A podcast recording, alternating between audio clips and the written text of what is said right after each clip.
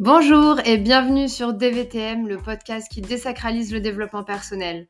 Vous avez envie d'évoluer simplement et naturellement, de prendre soin de vous et de vous mettre au cœur de votre vie afin d'atteindre votre équilibre. Ce podcast est fait pour vous. Je m'appelle Jocelyne et chaque semaine, seule au micro ou accompagnée, nous aborderons ensemble les thématiques liées à la croissance personnelle de manière pratico-pratique pour que vous puissiez tout tester et intégrer ce qui vous ressemble. C'est parti pour un nouvel épisode. Bonjour Isabelle, merci beaucoup de t'être prêtée au jeu de l'interview podcast avec moi aujourd'hui. Eh bien, bonjour Jocelyne, je suis ravie d'être là. Merci de m'avoir invitée. Merci à toi. Euh, bah, comme euh, à notre habitude, euh, l'idée c'est que tu puisses parler un petit peu de toi, de ton parcours et, et aussi de bah, ce qui t'a conduit à exercer le métier que tu exerces aujourd'hui et dont tu vas nous parler.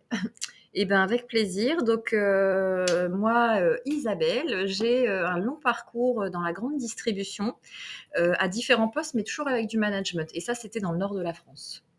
Et il se trouve qu'au bout d'un moment, je me suis rendu compte que vraiment ce qui me bottait dans mon métier, c'était de faire grandir les équipes, de les mmh accompagner et de faire cette corrélation entre le fait qu'une équipe qui fonctionne bien, ben derrière les résultats, c'est beaucoup plus facile.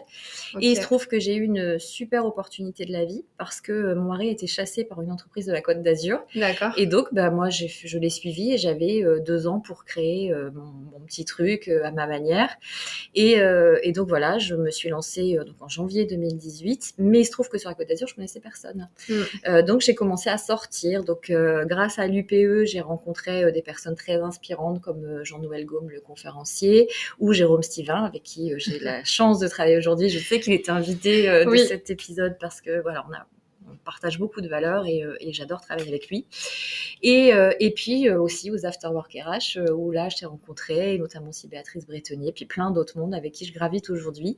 Et ça fait six ans que maintenant, je fais ce métier, d'abord dans la formation, plutôt en, management et puis, euh, et puis ensuite euh, en coaching. Ok, super. Et bon, tu le sais, c'est pas un secret, c'est plus un secret pour personne, je crois. Le coaching, bah, ça me plaît beaucoup, ça m'anime, je me forme, je m'y intéresse. mais pour toi, c'est quoi être coach alors pour moi, être coach, c'est vraiment de permettre aux personnes, de leur donner un petit peu, une, d'organiser leurs pensées euh, pour qu'ils puissent atteindre leurs objectifs, quels qu'ils soient, hein, qu'ils soient personnels, professionnels, hein, c'est valable pour tout. Et, euh, et, surtout en prenant en compte que leur premier frein, c'est eux-mêmes. Et donc c'est euh, de leur les aider à lever leurs croyances, voilà, tout ce qui peut les gêner et à développer leur potentiel, c'est les mettre en action en fait, hein, finalement. Ok.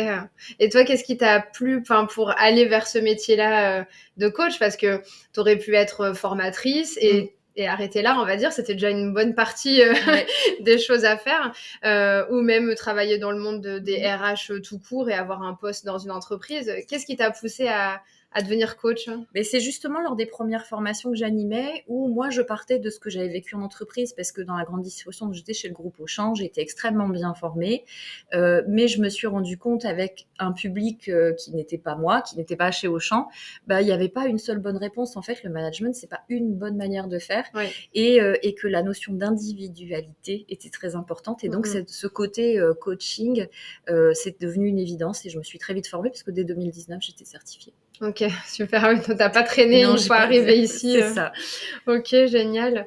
Et euh, on parle beaucoup de valeurs dans le monde actuel. Enfin, c'est vrai que c'est des choses qui sont mises en avant, mais pour toi, euh, bah, quel, quel, en quoi, on va dire, tes valeurs, en quoi est-ce que tu es toi euh, du coup euh, à euh, changer ou à créer ton approche de coaching. Parce que être coach c'est aussi se livrer soi-même. Moi j'ai un peu l'impression mais je ne suis qu'un bébé coach. Qu'est-ce que tu en penses toi de, ça? Qu'est-ce qu'on met sur la table finalement quand on est coach? Ben, en fait effectivement on met ses valeurs et ça veut dire qu'il faut être prêt à les partager et ça peut aussi parfois créer des difficultés si on a face à nous une personne qui les partage pas moi il m'est déjà arrivé une fois de d'orienter un client vers quelqu'un d'autre parce que on voilà, ça matchait pas. Voilà, et donc comme il faut une relation très authentique et très euh, claire entre les deux, ça matchait pas. Euh, et ça pourrait être dans l'autre sens. Un client pourrait dire, bah non, au bout d'un moment, euh, avec Isabelle, ça va pas, c'est pas un souci. Et donc moi, mes valeurs, c'est vraiment, alors ma valeur principale, c'est le respect. C'est Mhm. ça m'anime et j'ai pas, j'ai pas choisi, hein, c'est comme ça. Mais ça veut dire le respect de l'individu, l'accueil de tout ce qu'il a à donner sur la table. Et donc ça veut dire qu'en contrepartie, par authenticité, bah il faut aussi être prêt à donner de soi. Mais ça, ça me pose pas de souci. Ça se fait plutôt naturellement, je dirais, dès lors où les valeurs sont partagées. Ok, parce que être coach, c'est ça, c'est quand même livrer une partie de soi-même. euh, j'ai l'impression. Alors, euh, dans la formation, là, j'ai bien compris qu'il fallait euh, Mm. mettre de la distance, Oui. euh, euh, pas euh, décider à la place euh, du coaché, etc. Là, ça a été mon cours d'hier soir, mais malgré tout, euh, j'ai l'impression que cette relation-là, elle, est portée par quelque chose qui va euh, quand même au-delà des individus et puis qui, qui, qui nous nécessite qu'on se livre un minimum en tant que coach. Oui, c'est ça. C'est-à-dire qu'autant euh, c'est vraiment l'espace du client, enfin du coaché, on n'est pas censé euh, raconter notre vie. Mais par contre, autant quand notre vécu personnel fait écho, dans un, un, un souci d'ancrage, en fait, de leur montrer que ces personnes, elles sont peut-être pas seules. Ce qui veut dire aussi que non, euh, on donne pas de conseils parce que ce qui va fonctionner pour moi ne fonctionnera peut-être pas pour la personne et ça c'est pas un souci mais euh, mais oui il faut, faut faut faut se livrer oui oui bien sûr C'est-à-dire qu'on peut illustrer quand même, on peut, donner des voilà, exemples. On peut illustrer, on peut donner des exemples, on peut donner euh, d'autres cas, même sans dire que c'est soi, hein, c'est Oui. pas interdit. Mais ça veut dire qu'il faut vraiment être très à l'écoute de la personne et de l'accueil de ce qu'elle a. Parce que des fois, entre ce qu'ils nous disent et ce- le message qu'ils veulent délivrer, il y a tout un, il y a- Oui. il y a, tout un, un flou artistique qu'il faut aller chercher. Donc, euh, euh, l'image, elle peut aider, ouais. Ok. Et, euh, et si on parle justement des gens que tu accompagnes, de tes clients, euh, si tu recensais un peu euh, sur les dernières années les, défis, les sujets, les problématiques ou, les raisons tout simplement pour lesquelles ils sont venus vers toi, c'est quoi que tu retrouves principalement? Ben, leur premier frein, c'est eux-mêmes. Hmm. en réalité. C'est quel que soit le sujet. Alors moi, j'interviens beaucoup sur les questions du management, mais pas que. Euh, et, euh, et en réalité, ce, que j'observe à chaque fois, c'est euh, la peur de se mettre en mouvement parce que j'ai des croyances, parce que j'ai peur, parce que j'ose pas. Et, et donc, mon travail, il consiste à lever tous ces freins qu'on a tous, hein, en fait. Parce que ça les bloque concrètement pour Exactement. passer à l'action, pour prendre des décisions. C'est ça, le- le- les croyances, le fait de devoir être euh, à ce qu'attend de nous la société, mais euh, que vont dire les gens, voilà, ces Ouais, choses-là. le regard de l'autre. C'est hein. ça. Et donc, euh, bah, c'est vraiment de travailler sur tous ces aspects-là pour euh, voir ce qui est le meilleur dans leur cas. Et parfois, le fait de respecter ce regard de l'autre parce qu'il est tellement important, on le dépasse pas et c'est pas grave. Mais au Mhm. moins, on l'a abordé. On le sait, on, sait, sait. comment faire par rapport Exactement. à ça. Ok. Et les, les coachings que tu fais, c'est plutôt du coaching individuel, euh, du coaching collectif. Alors, j'ai fait un peu de coaching collectif, euh, notamment avec Anne Gaëlle. Et, euh, et donc, c'était euh, Anne Gaëlle Méry, c'était c'était une super expérience. Et j'en ai fait un peu par ailleurs, mais c'est vraiment de l'individuel, moi, que, que je Ok. fais. Ouais. Ok. Et plutôt pro, plutôt perso, plutôt, les deux. pro. Non, non, c'est vraiment à 95% pro. D'accord. Ouais. Ok. Ok. Ok. Des super. problématiques d'entreprise en tout genre. Oui, euh, ça, ça te, voilà. ça te plaît, tout ce qui est attrait au management et à la communication. On en reparlera euh, Tout à fait. tout à l'heure. J'ai prévu quelques Mhm. petites questions en ce sens parce que j'ai eu la chance d'assister à une formation, donc euh, je voulais revenir sur le sujet. Euh, ok. Et quand on parle de défis comme ça, un peu de, de blocage chez les gens, euh, finalement, la question que je me pose aussi, c'est euh, comment tu fais quand tu es face à quelqu'un qui, alors j'allais dire, ne veut pas changer ou en tout cas qui va résister à ce changement-là? Parce que de la même manière, je pense qu'il y a des gens qui viennent vers toi euh, naturellement parce qu'ils l'ont décidé. Mais ça ne veut pas dire qu'ils vont pas avoir de résistance au changement. Mais il y a des gens aussi, peut-être c'est leur employeur qui euh, demande euh, ouais. voilà, à ce qu'il soit auprès de toi. Et, et à ce moment-là, la résistance au changement, elle peut Mm. être grande parce que tu parlais du regard de l'autre, mais ça peut être aussi de dire attends, on- on- il faut que je me fasse coacher, ça veut dire que je suis nulle. Toi, comment tu Oui. fais du coup à gérer tout ça? Alors moi, je suis très claire toujours avec les commanditaires sur le fait que le coaching prescrit, si vraiment au départ la personne n'a pas envie de travailler sur elle, euh, très honnêtement, c'est une perte de temps pour tout le monde, puisque c'est, il y a vraiment une dimension, une démarche personnelle de se dire j'ai envie de, de m'améliorer sur tel ou tel sujet. Quoique j'ai un, un exemple en tête évidemment sans le mentionner, où c'était effectivement un coaching prescrit et que la personne dès la première séance l'a pris comme une opportunité de pouvoir travailler sur un autre sujet qui n'avait rien à voir avec la demande de départ, mais ça, c'est pas grave. Mais par contre, quand bien même le coaching n'est pas prescrit, euh, il peut y avoir de la résistance justement pour, tous ces, pour toutes ces raisons-là. Et moi, mon approche, elle va plutôt être d'abord de, valoriser chaque petit pas, comme avec les enfants. C'est-à-dire chaque progrès euh, est, est, ancré, euh, encouragé, valorisé. Et puis aussi de se permettre de se projeter, de se dire, bah, imaginons qu'on a, que voilà, l'objectif est atteint, tu arrives ou vous arrivez à faire ça, et ben qu'est-ce que ça vous ferait? Et de les, faire ressentir en fait le, le, bien-être, l'accomplissement, de les faire verbaliser, voire dessiner. Hein, j'utilise de tout, euh, et qui fait que bah, ça leur donne envie d'y aller finalement. Oui, parce qu'ils se disent c'est plutôt cool. J'ai l'impression que la situation se dénouera quand même. Exactement. Ok. Donc finalement, tu arrives à les amener lentement, mais sûrement peut-être parfois, mais en tout cas, tu arrives à les amener à, se libérer de ça et, à se prêter au jeu quand même. Oui, c'est ça. Et le, en fait, c'est toujours dans leur intérêt, leur objectif. Maintenant, si eux décident à un moment de revoir l'objectif peut-être à la baisse ou de le changer parce qu'ils se rendent compte que la tâche est trop grande et ils n'ont pas envie euh, de faire plus d'efforts ou non, ou ça leur correspond pas, c'est tout à fait possible. Enfin, moi, je j'ai rien à gagner hein, là-dedans. Euh, euh, c'est vraiment dans leur intérêt. Donc moi, mon travail, il est de les orienter vers ce qui est le mieux pour eux en fait, et de leur permettre d'arriver à ça. Euh, et, sur la question de la durée, bah, effectivement, il y en a pour qui c'est long, c'est step by step, et on valorise, et on reprend, et on ancre. Et il y en a, ils avancent comme des flèches, et, euh, à un moment, il, m'est arrivé là par deux fois récemment euh, des coachings d'entreprise sur six séances de les mettre en stand-by au bout de trois parce que les gens disent c'est bon et on, je sais que un jour ils me rappelleront parce qu'ils ont un crédit un crédit chez moi mais on dit bah on va pas se voir juste pour parler de la pluie et du beau temps. donc euh, ils sont partis et, euh, et voilà. Je reste juste à leur disposition le jour où il y aura besoin. D'accord. Mm. Et euh, comment tu fonctionnes? Est-ce que là tu disais six séances Est-ce que c'est ça un peu le, on va dire la moyenne que tu que tu fais, c'est que tu proposes un pack comme de six séances et après normalement en six séances tu arrives déjà à dénouer pas mal de choses. Oui, c'est ça. La, la, moyenne est de six séances. Alors effectivement, il arrive que ça aille plus vite et auquel cas ça fait un crédit.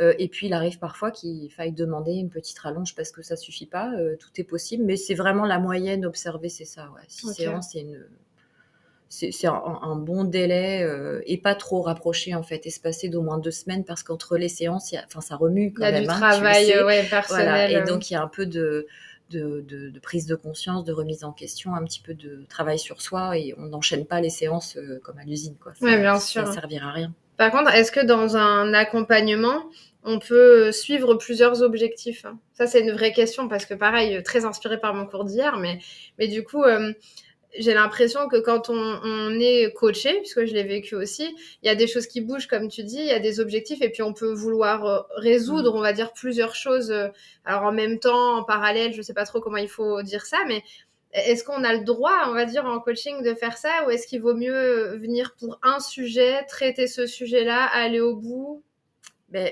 l'idéal, ce serait ça, sauf qu'en réalité, s'il y a un sujet qui bloque, alors c'est, n'est pas un nouvel objectif, c'est un sous-objectif finalement.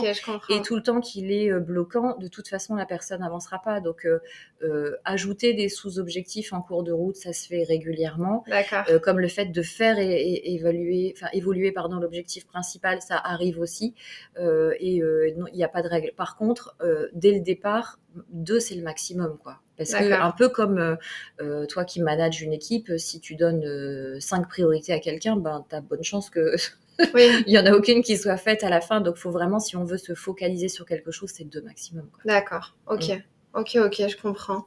Et comment tu arrives Alors ça, c'est une grande question aussi que je me pose en tant que bébé coach à nouveau, mais parce que quand on est quelqu'un d'entier, je pense que les coachs euh, sont des gens entiers à la base, mm. sont des gens qui voilà ont envie de donner, etc. Euh, je me reconnais bien dans ces trucs-là, mais mais des fois tu tu sais pas comment faire entre l'empathie que tu as pour le, la personne que tu accompagnes, euh, ce que tu as envie de lui transmettre et voilà, même le temps que tu as envie de lui accorder et le côté professionnel bah, du coach parce que bah, moi je sais que en termes de temps hein, pour le l'accompagnement sur lequel je, m'exerce aujourd'hui, bah, j'ai du mal à tenir mes créneaux, etc. Mais je le fais avec grand plaisir et mais je sais que c'est quelque chose sur lequel il faut que je travaille. Comment tu fais comme ça à être à la fois dans le professionnalisme, à tenir tes délais, tes objectifs et à montrer l'empathie, le temps, la bienveillance que tu dois avoir pour ton client? Ben, en fait, tout euh, va être posé dans le cadre de départ. C'est-à-dire que, alors, je te l'accorde, c'est pas facile. Non. Euh, et dès lors où, et puis on devient pas coach par hasard. Enfin, effectivement, euh, dans mon cas, mais je pense que c'est pareil pour beaucoup de choses, on a vraiment la volonté d'aider ces personnes et de voir dans leurs yeux ces petites étincelles qui, moi, me font fondre dès qu'il y a un petit truc qui se passe. Clair. Euh, mais euh, la notion du cadre sur euh, le temps imparti, parce que de toute façon, après, on a d'autres rendez-vous, mais de rester dans cette juste empathie sans tomber dans de la sympathie, c'est-à-dire si la personne a besoin vraiment de verbaliser ou tombe dans l'émotion, dans les pleurs, enfin, ça arrive, hein, d'accueillir ça avec vraiment beaucoup de, de bienveillance, mais en étant en capacité de, de recadrer un moment. Euh, c'est pas un exercice facile. Non, c'est pas facile. Mais euh, ça ressemble un peu aussi euh, parfois à du management où tu aimerais bien passer plus de temps à accompagner une personne, mais bah, il y a l'agenda qui te qui ou la, la, Oui. le, voilà l'agenda qui te crie, il dit attention, il y a un nouveau rendez-vous et qu'à un moment il faut trouver la, la juste mesure. Mais ce qui n'empêche que on n'arrête jamais une séance comme ça en, en plein milieu d'un d'un drame ou de, de quelque chose de compliqué évidemment. Oui, bien sûr, faut prendre le temps quand même d'accueillir ça, quitte à se dire bon bah on va laisser décanter, on le traitera la fois prochaine. Exactement. Et Mais, on euh, s'assure que la personne en repartant elle est ok. euh, Mm. voilà, Ah, c'est vraiment pas évident, je trouve, Non. cette posture-là. euh. Ouais. En effet, après, enfin, faut pas tomber, c'est pas forcément des amitiés, mais en même temps, hein, c'est des gens qui se livrent beaucoup et avec lesquels on partage euh, Mhm. beaucoup de temps, beaucoup de séances. Donc, Ça euh, porte un nom, hein, il faut avoir la posture du martien, en fait, quand tu arrives en séance. C'est-à-dire que tu arrives, tu n'as pas de jugement, tu n'as pas de vécu, et tu es juste là pour prendre, accueillir et accompagner la personne avec cette idée de cadre derrière, qu'il soit éthique, déontologique, mais aussi de temps. Oui, oui, c'est clair. C'est là où la formation sert beaucoup, je pense, et qu'on Exactement. s'improvise pas coach. euh, voilà. Ah On oui, s'improvise pas coach, il vaut mieux euh, être dans un bon cadre. euh. Mm, mm. Ok, super.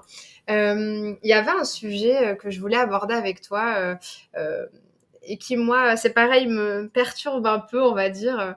Euh, c'est ce monde dans lequel on vit où on est très dans la dématérialisation, la digitalisation, le à distance. Et, euh, et les réseaux sociaux, quand même, qui font partie de nos vies, euh, euh, Mhm. parfois un peu trop. Hein. Moi, la première, je m'en sers parce que bah, pour euh, voilà, le business, pour se faire Mhm. connaître, pour communiquer, il faut le faire. Mais, mais je, voilà, j'ai mon opinion, bref. Euh, toi qui es experte donc, en relations humaines, puisque c'est vraiment ça que tu portes euh, auprès de tes clients, auprès de tes formés, qu'est-ce que tu en penses Et quel, est pour toi l'impact euh, Alors j'allais dire à la fois des réseaux sociaux, mais j'aimerais bien qu'on parle aussi de la digitalisation. Est-ce que pour toi, ça, ça nous enlève quelque chose au niveau euh, des relations humaines? Est-ce que, enfin voilà, j'aimerais avoir ton point de vue là-dessus. euh.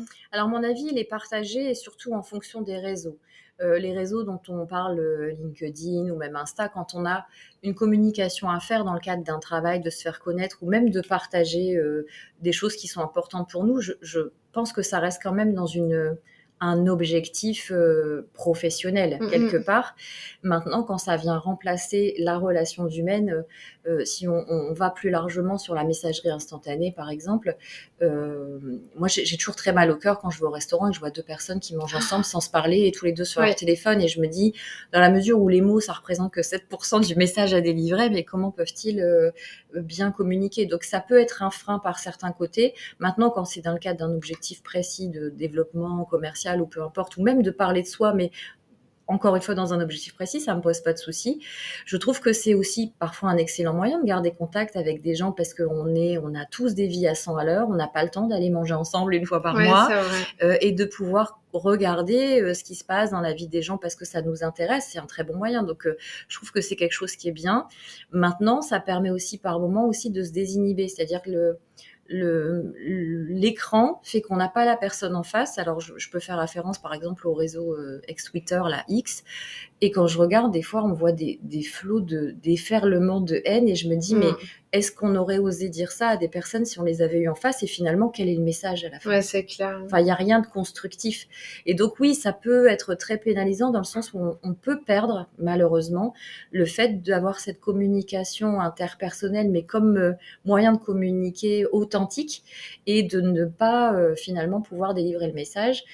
Et en plus, euh, finalement, de, de, de ne plus être en accord avec ce qu'on veut dire et ne plus négocier dans la, euh, dans la sérénité, parce qu'on qu'on soit pas d'accord sur un sujet, enfin, j'ai envie de dire, Ouais, c'est la, vie, enfin, Mm. et heureusement, parce que je pense qu'on s'ennuierait, j'ai failli dire un gros mot, on s'ennuierait, mais en même temps, on peut en parler et débattre de nos opinions sans tomber dans les invectives. Et ça, ça me pose souci. Ouais. Ah, Donc partager, euh, ouais, avis partagé. Et toi qui es beaucoup quand même aussi avec les jeunes, euh, moi je le vois parce que je les fréquente aussi. Enfin voilà, j'ai des jeunes euh, dans mon équipe, etc. Bah, elles ont quand même le, téléphone greffé à la main. Nos parents nous le disaient déjà, mais là, c'est encore, euh, encore pire, j'ai envie de dire. Et, euh, et c'est à tout instant de la vie et c'est des partages. Et, et voilà, il y a du TikTok et compagnie qui peut, enfin, voilà, qui peut occuper H24. Euh, je sais pas, moi, je me rappelle que j'allais jouer dans la rue avec mes voisins, mes voisines, etc. Euh, du coup, pareil, relations humaines, mais là pour notre, enfin nos nouvelles générations, euh, mm. que fait-on Où en est-on? Que fait-on? Mais c'est un, gros souci euh, et qui, qui est remonté euh, de partout. Euh, moi qui suis parent d'élèves pour mon fils, euh, c'était le, discours de la semaine dernière au conseil de classe, c'est de dire ben, on ne sait plus quoi faire. Quoi. Ils se cachent dans les toilettes euh, au collège hein, pour utiliser le téléphone parce que c'est, on voit qu'ils sont en manque. C'est un vrai, un vrai sujet. Maintenant, quoi faire? J'ai, j'ai pas de baguette magique, je ne sais pas. Moi, je le vois dans les cours avec les étudiants, mais même en formation avec des adultes. Enfin, rester savoir ne pas toucher son téléphone pendant un temps donné, ça, ça relève du, c'est dur. C'est assez miraculeux, quoi. oui, Donc il y a une vraie addiction quand même, vraie euh, addiction, quelle que soit la génération. Euh. Exactement. Ah oui, quelle que soit la génération, même les, seniors euh, aussi. Mm. Hein. Donc quand même pour nos relations humaines, il y a un truc hein, qui, va falloir. oui, c'est ça. Il y a un sujet et avec effectivement cette, ce danger qu'en fait on n'arrive plus à se comprendre. C'est ça, c'est ça, c'est vraiment ça. Donc on peut mélanger les deux et dans la digitalisation, finalement, ça peut être un, un mélange de plusieurs moyens pour communiquer, mais quand on a un doute, euh, quand même, euh, se parler, c'est pas mal. Oui, c'est ça. Alors, on se dit que la digitalisation, ça a bien servi au moment du Covid et, c'est quand même agréable de pouvoir faire une formation même à distance parce que euh, la personne n'est pas forcément sur place, mais l'expérience ou l'expertise qu'elle a est intéressante. Mais voilà, avec des niveaux, oui. Moi, je pleure, je pleure de l'intérieur cette société eh très basé sur les écrans, on va dire. C'est ça, c'est comme l'alcool, avec modération. C'est ça, exactement, je suis bien d'accord avec toi. et, justement, on parlait des jeunes, toi, tu as choisi d'enseigner. Je mm. sais que tu es très impliquée sur cette partie-là aussi dans ton activité. Euh, euh, qu'est-ce qui te plaît dans ce métier-là? Pourquoi tu es allée vers ce métier-là? Alors pour plusieurs raisons. D'abord parce que euh, au départ, ce que je voulais quand j'ai quand j'ai quitté maths, c'est transmettre. Et là, je suis à fond dedans parce qu'on est vraiment dans du transfert de compétences. Mais en même temps, il y a quand même euh, deux autres objectifs bien cachés, mais qui me plaisent de plus en plus. D'abord, c'est que ces jeunes euh, qui peuvent parfois faire peur, hein, je l'admets à moi la première, ils sont quand même, quand ils sont euh, dans un sujet, une source de créativité. Enfin, moi, j'apprends tous les jours à leur contact hein, parce que, voilà, ils, ont des automatismes que moi, à presque 50 ans, j'ai plus. Et, donc, j'apprends énormément à leur contact. Donc, c'est du gagnant-gagnant. Et puis, j'ai aussi ce, toujours ce côté euh, euh, de me dire, ces jeunes quand même que j'ai euh, à partir du, bachelor et surtout en master, ce sont eux les dirigeants de demain, mm, mm. ce sont eux les, managers de demain, et que je trouve quand même très dommage d'attendre que les gens soient en poste et en difficulté pour les mettre en formation. Et donc je profite euh, dans mes objectifs cachés de formation, c'est de les préparer à cette vie-là, de travailler sur la responsabilisation euh, et, sur, sur le fait d'avoir les, les bons automatismes pour être prêt demain à bien communiquer en entreprise et à accepter les gens tels qu'ils sont. Ouais. ouais, je trouve ça génial. J'ai eu la chance que tu m'invites sur un de tes cours euh, et, euh, et c'est vrai que les, le niveau, je trouve, des cours de maintenant est largement supérieur. Alors ça fait un peu, ça fait un peu vieille là de dire ça, mais c'est vrai que moi j'ai été diplômée 2010. Donc mine de rien, ça commence à faire aussi. Et le fait d'avoir des gens euh, qui sont issus des entreprises, qui mm. ont aussi leur propre entreprise et qui viennent comme ça partager euh, sur leur expertise, tel qu'en fait on pourrait le recevoir dans une formation, comme tu le dis. Euh, je trouve ça vraiment exceptionnel. voilà, je trouve que le niveau est, est vraiment élevé aujourd'hui. Oui, et puis de toute façon, je reste persuadée que si on gardait l'ancien format, c'est-à-dire que je venais pendant trois heures faire un cours descendant, au bout d'un quart d'heure, j'ai perdu tout mon nom. Oui, c'est clair. D'autant plus avec les nouvelles ah générations maintenant qui ont besoin d'être attirées et, tenues surtout en haleine. Et ça, c'est ma particularité, c'est qu'effectivement, que ce soit en formation avec des jeunes ou en formation comme toi, tu as pu vivre avec moi, euh, c'est très rare que je respecte un programme en fait. Hein. je suis vraiment dans le dans l'instantané et le besoin euh, ressenti à un instant T. Euh, Mais tu sais les jalons par lesquels tu dois passer de toute façon. Oui, oui, oui, à la fin, on verra tout, mais peut-être pas dans le bon ordre. Ouais, ouais. Ah, c'est génial. C'est vraiment génial. Ah nous, on avait les choses très bien préparées d'avance. Ok. Et, et, toi qui es à la fois en relation avec justement les jeunes générations, les entreprises, euh, les coachés, etc. Est-ce que euh, est-ce que tu as des, des, choses, des tendances un peu, j'allais dire RH. Alors quand je parle de RH, c'est toujours basé sur les relations humaines, mais est-ce qu'il y a des des choses qui pour toi émergent et dont on doit avoir conscience aujourd'hui euh, pour, je sais pas, pour bien vivre, pour mieux vivre bah, il y a déjà cette certitude, mais là, j'apprendrai à personne que déjà recruter, c'est pas simple, mm, mm. et garder euh, les personnes encore moins. Et c'est pour une raison toute simple, c'est qu'en fait, euh, euh, l'individu est important et il veut être pris en compte pour lui-même aujourd'hui. Mm. Et ça, ça a beaucoup changé, et ça ne fera que, enfin, ceux qui arrivent, les générations d'après, c'est encore autre chose. Hein. On peut se plaindre de celle-là, mais nous n'avons Ça sera entre guillemets pire après, mais si, différent, voilà. voilà. Même si on va quand même vers le mieux, puisqu'on met l'humain encore plus au cœur. C'est ça, mais oui, si il y a quelque chose sur lequel il faut faire attention, c'est de euh, euh, d'être à l'écoute, de respecter les besoins, mais en maintenant toujours cet équilibre. On parle beaucoup de bienveillance aujourd'hui. Et oui, bien sûr, il faut être bienveillant en entreprise, mais on peut pas être que ça. Mm. Euh, si on n'est que ça, euh, il y a un moment, il y, a des résultats. voilà, on a quand même des résultats à obtenir. Donc c'est vraiment de pouvoir l'équilibrer avec une certaine exigence et, et, de dire les choses, hein, tout simplement, tant que c'est fait avec la forme, tout va bien. c'est ça. Et, et comment tu arrives à t'adapter? Parce que du coup, tu es avec des publics complètement différents, des jeunes, des moins jeunes, en entreprise ou pas, etc. comment tu fais à t'adapter à chaque personne finalement pour que ça réponde bien à à ses propres besoins? Ben, En fait, je les écoute. C'est comme un, commercial euh, qui va, euh, qui doit faire un devis. S'il comprend pas le besoin de son client, ben, il va lui faire un, il va lui proposer quelque chose qui correspondra pas. Moi, c'est ça. Je, passe. Euh, alors oui, je, donne de l'information, mais je passe beaucoup de temps à, écouter, à décrypter et, et du coup à m'adapter en fonction du vraiment du besoin des personnes, de ce qu'elles viennent chercher. Alors c'est moins, plus il y a de monde, plus c'est compliqué à faire. Je vois à l'université, parfois, quand j'ai des classes de 50, euh, ben, voilà, l'individualisation, euh, on ne parle plus. Hein. Mais par contre, je suis très frustrée, extrêmement frustrée. Euh, mais par contre, oui, dans les petits groupes, c'est hyper nécessaire de s'adapter à ça. Ok, donc c'est à toi d'être agile finalement dans ces cas-là pour euh, répondre vraiment très spécifiquement à ce qu'on attend de toi. Oui, je fais partie des personnes qui pensent, euh, comme dans le management, que c'est à nous de nous adapter à l'autre et pas l'inverse. Ok. Alors ça fait crier des fois, mais j'assume. Ouais, ouais. Non, mais c'est une belle vision aussi des choses que tu partages, donc. Euh, donc c'est chouette. Et euh, alors j'ai vu que tu faisais partie du réseau Boost en préparant euh, du coup notre interview euh, que je connaissais pas du tout, pour être honnête. Est-ce que tu peux nous en dire plus du coup pour essayer qu'on le fasse connaître à encore plus de monde? Alors le réseau Boost, il a, il a une histoire parce que quand je me suis certifiée coach en, en 2019, j'ai commencé en 2018, fini en 2019, en fait le réseau Boost sont mes collègues de promo. Ok. Voilà. Et on était, euh, on était une quinzaine. Euh, on a fait deux fois euh, séminaire de deux semaines, après en distanciel, mais après on a bossé ensemble sur Paris. On a soutenu ensemble à Paris. Ok. Et en fait, on a développé des affinités. On s'est retrouvé plein de valeurs communes et euh, quand tout ça a été terminé, on se manquait et donc on a continué à échanger, à faire de l'intervision, de se superviser. Et puis aussi est arrivé le Covid et, euh, et, donc avec, euh, on a créé ce réseau Boost ensemble pour bah, faire du coaching solidaire et de se dire il y a des publics pour qui c'est plus compliqué ce confinement que d'autres. et donc on avait été soutenu à l'époque par le, le, ministère de la santé et on, on, avait le public des aidants parce que c'est un, public qui est très cher à, à l'un des boosters Thierry à qui je je fais un coucou. Euh, et donc, on avait une plateforme euh, et donc on a dû recruter euh, voilà, une cinquantaine de coachs à la pour faire cet accompagnement téléphonique de, ce public qui était vraiment en difficulté. Et, et, donc ensuite, on a continué à faire du solidaire un peu et on vit comme ça. Mais là, depuis, depuis peu, on, a on, s'est transformé en société puisque notre activité elle grandit.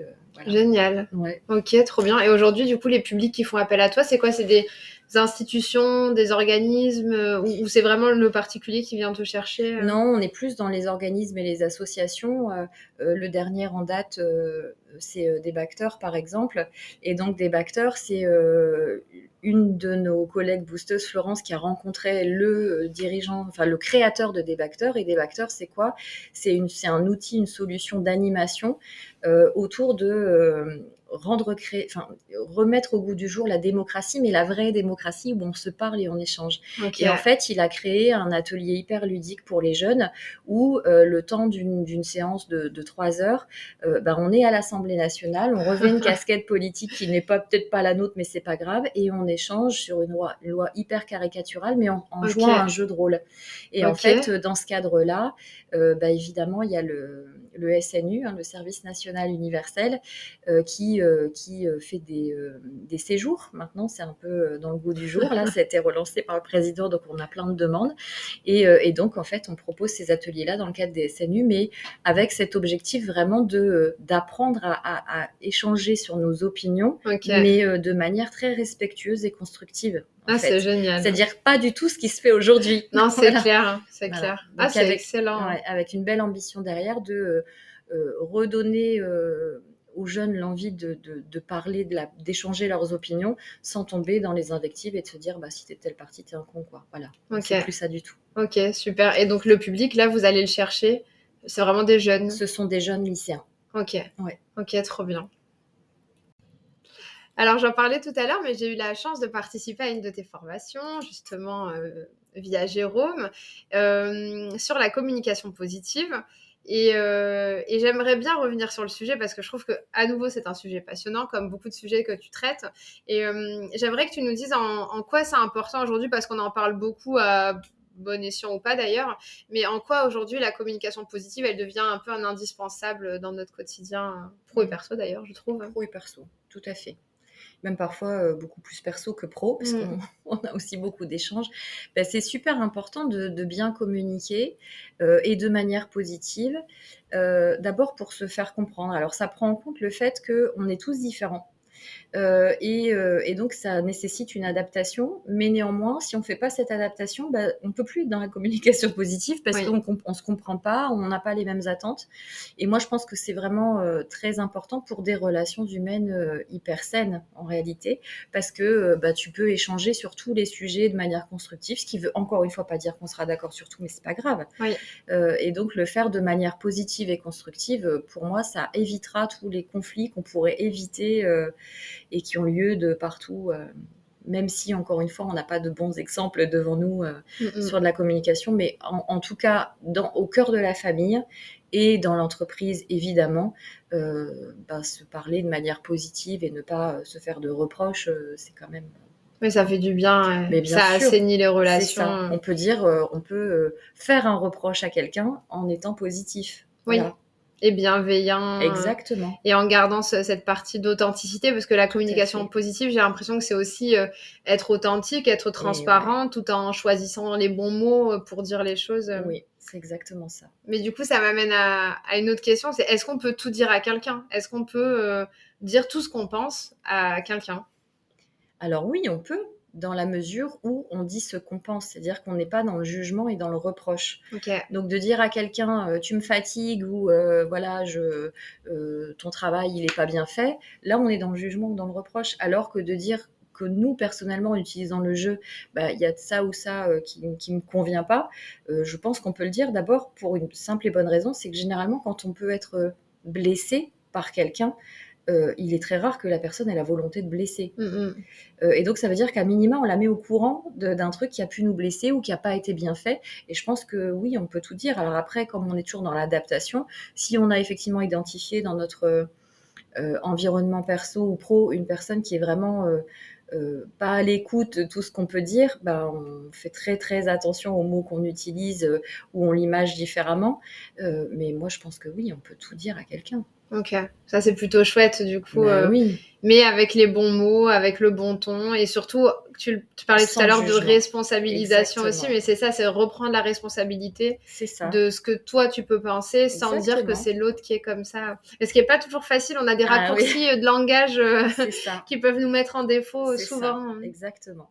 Moi je me suis surprise la dernière fois à dire à quelqu'un tu me donnes mal à la tête et après me dire mais euh, j'ai mal à la tête en fait. Donc euh, de dire j'ai plus envie de parler là parce que j'ai mal à la tête, c'est pas la même chose que tu me donnes mal à la tête. Donc là en fait, je lui donnais vraiment, bah, c'est de ta faute si j'ai une migraine quoi, pas du tout. Enfin, euh, et donc euh, ouais, faut faire attention quand même. on peut tout dire, mais il faut faire attention. Mais ça veut dire aussi qu'il faut pas qu'on se culpabilise parce que finalement, même euh, ceux pour lesquels ce seul métier, euh, ah il y a des abus de langage qu'on utilise et donc surtout pas de culpabilité. On fait de notre mieux. On fait de notre mieux. L'essentiel, c'est d'essayer et puis bah, quand on se plante, de, bah, on a le droit de dire aussi. Euh, je me suis plantée. Quoi. Oui, c'est pas ce que j'ai voulu dire. Exactement. Et de reprendre la responsabilité. Nous ne sommes que des êtres humains. ah oui, il faut qu'on soit bienveillant avec nous-mêmes aussi. Et, euh, et, justement, quel conseil, toi, tu donnerais euh, donc euh, à nos auditeurs pour cultiver des relations humaines qui soient épanouissantes, bienveillantes, agréables alors le premier conseil que je donnerais, c'est d'abord de s'accepter tel que l'on est, mhm. euh, parce que on peut pas, euh, enfin, jouer un rôle au quotidien, ça ressemble un peu à de la manipulation. Donc, euh, je pense de s'accepter tel que l'on est et surtout d'accepter les autres tels qu'ils sont. Et, en réalité, quand on a fait ça, ben on va trouver le, bon moyen de communication, celui qui va convenir le, le mieux, avec les mots qui conviendront le mieux, mais pour pouvoir justement tout se dire en respectant la notion d'individu. C'est très important. Et ça, déjà, ça fait du bien à nos relations et ça évite euh, des conflits inutiles. Exactement. Je donnais toujours l'exemple que moi, euh, j'ai un mari euh, fantastique, mais qui parfois peut être très directif ou obtus de par son profil. Ben, je le sais et je l'accepte tel qu'il est, sinon je n'aurais pas épousé. Donc voilà, il faut aussi faire des compromis. Hein. Enfin, ça, accepter les autres tels qu'ils sont et s'accepter tel qu'on est. Ouais, ça, ça fait vraiment partie des principes hyper importants. Et ne pas vouloir changer les gens, ça n'existe pas. Oui, oui, oui, oui, oui, oui, oui. Ça a été une, une grosse croyance de mon côté qu'on pouvait faire changer les gens. Euh, et non, en fait, non, euh, non, non, non. Ça, je, je le confirme. Ok. Et tu sais, donc ce podcast-là, on parle de coaching, on parle d'entrepreneuriat, mais on parle aussi et, beaucoup de développement personnel parce que c'est un sujet qui me, qui me tient à cœur et que j'essaye de voilà communiquer, désacraliser, euh, faire rayonner. Je sais pas quel autre terme je pourrais employer. Euh, Est-ce que tu pourrais nous partager, euh, toi, qu'est-ce que ça résonne oui, qu'est-ce que ça donne dans ta vraie vie, on va dire euh, euh, Est-ce que ça fait partie de ta vie Et si oui, comment tu, le pratiques, si je puis dire? Bah, Le développement personnel, moi, j'ai commencé à mettre les pieds dedans dans une psychothérapie, euh, voilà, un moment difficile de ma vie. Et ça m'a fait tellement... Alors, c'est pas toujours facile, c'est-à-dire ça, on passe par des hauts et des bas, mais de pouvoir prendre de la hauteur sur soi-même, je me suis rendu compte que c'était ça faisait tellement de bien finalement de d'abord pour s'accepter tel que l'on est avec son vécu, mais aussi pour se remettre en cause tout le temps. Et, euh, et, donc moi, je le pratique au quotidien, c'est-à-dire je suis l'adepte de l'auto-supervision, c'est-à-dire j'analyse mes pratiques euh, a posteriori d'une conversation, j'y réfléchis, est-ce qu'il y a des choses que tu aurais pu faire différemment ou euh, qu'est-ce qu'on peut comprendre de ça? Enfin vraiment, je suis souvent dans l'analyse de moi, ce que je peux faire, mais aussi des autres. Alors j'avoue que parfois ça énerve un peu mon entourage quand j'essaye de les disséquer pour m'entraîner, mais, mais oui, moi je suis vraiment à fond dedans. Donc par la lecture, par la respiration, euh, euh, par le fait de, me poser mille questions, euh, de, chercher les retours. voilà, je, suis dedans et donc j'écoute tes podcasts parce que je prends, plein d'infos aussi. C'est gentil, merci beaucoup. Et tu parlais de lecture justement, on, arrive en fin d'épisode et moi j'ai deux rituels qui me tiennent très à cœur, dont les lectures. Est-ce que tu aurais un livre, une ressource à à nous partager, euh, voilà, qui peut être intéressante pour nous hein. ben, Je vais en partager une, en fait, qui a, qui a été, alors qui a marqué le début de mon intérêt euh, pour le développement personnel sans le savoir, parce que j'étais ado. Et quand j'étais ado, j'ai lu un, un roman euh, d'amour qui s'appelle Les oiseaux se cachent pour mourir. Et qui a énormément résonné en moi parce que c'était en fait l'histoire d'une jeune personne qui, a une, enfin, qui ne peut s'autoriser une relation avec un religieux et, et, qui a beaucoup résonné en moi parce que mon montrer que les injonctions sociales, moi qui suis issue d'une famille très traditionnaliste où j'entendais beaucoup euh, oh, qu'est-ce qu'ils vont dire les gens, euh, mm-hmm. bah, euh, à raisonner en moi, me, disant mais quel dommage finalement de passer à côté de sa vie parce qu'il faut faire ce qu'on attend de nous. Et, et, au fil des pages, ouais, là, des gens qui, qui, qui, qui ne réussissaient pas leur vie parce qu'ils ne s'autorisaient pas. Et donc ça, c'était le début d'un long cheminement, mais je, me, je m'en rappelle comme si c'était hier sur le fait que ben, on a le droit d'être soi-même, on a le droit euh, d'oser euh, des choses et, euh, et peut-être d'être à contre-courant de ce que les gens attendent de nous et c'est pas grave. Pour être heureux soi-même. Exactement. Ah, pour être à sa place. Ok, super. Et pour terminer, est-ce que tu aurais une citation? Parce que j'adore les citations, je trouve ça hyper inspirant.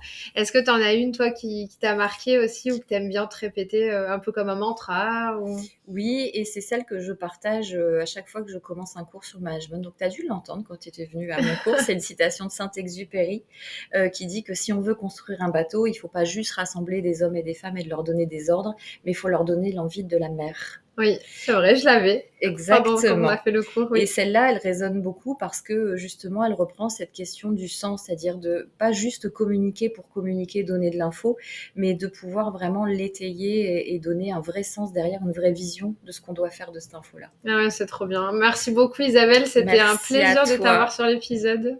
Merci beaucoup. À bientôt. À bientôt.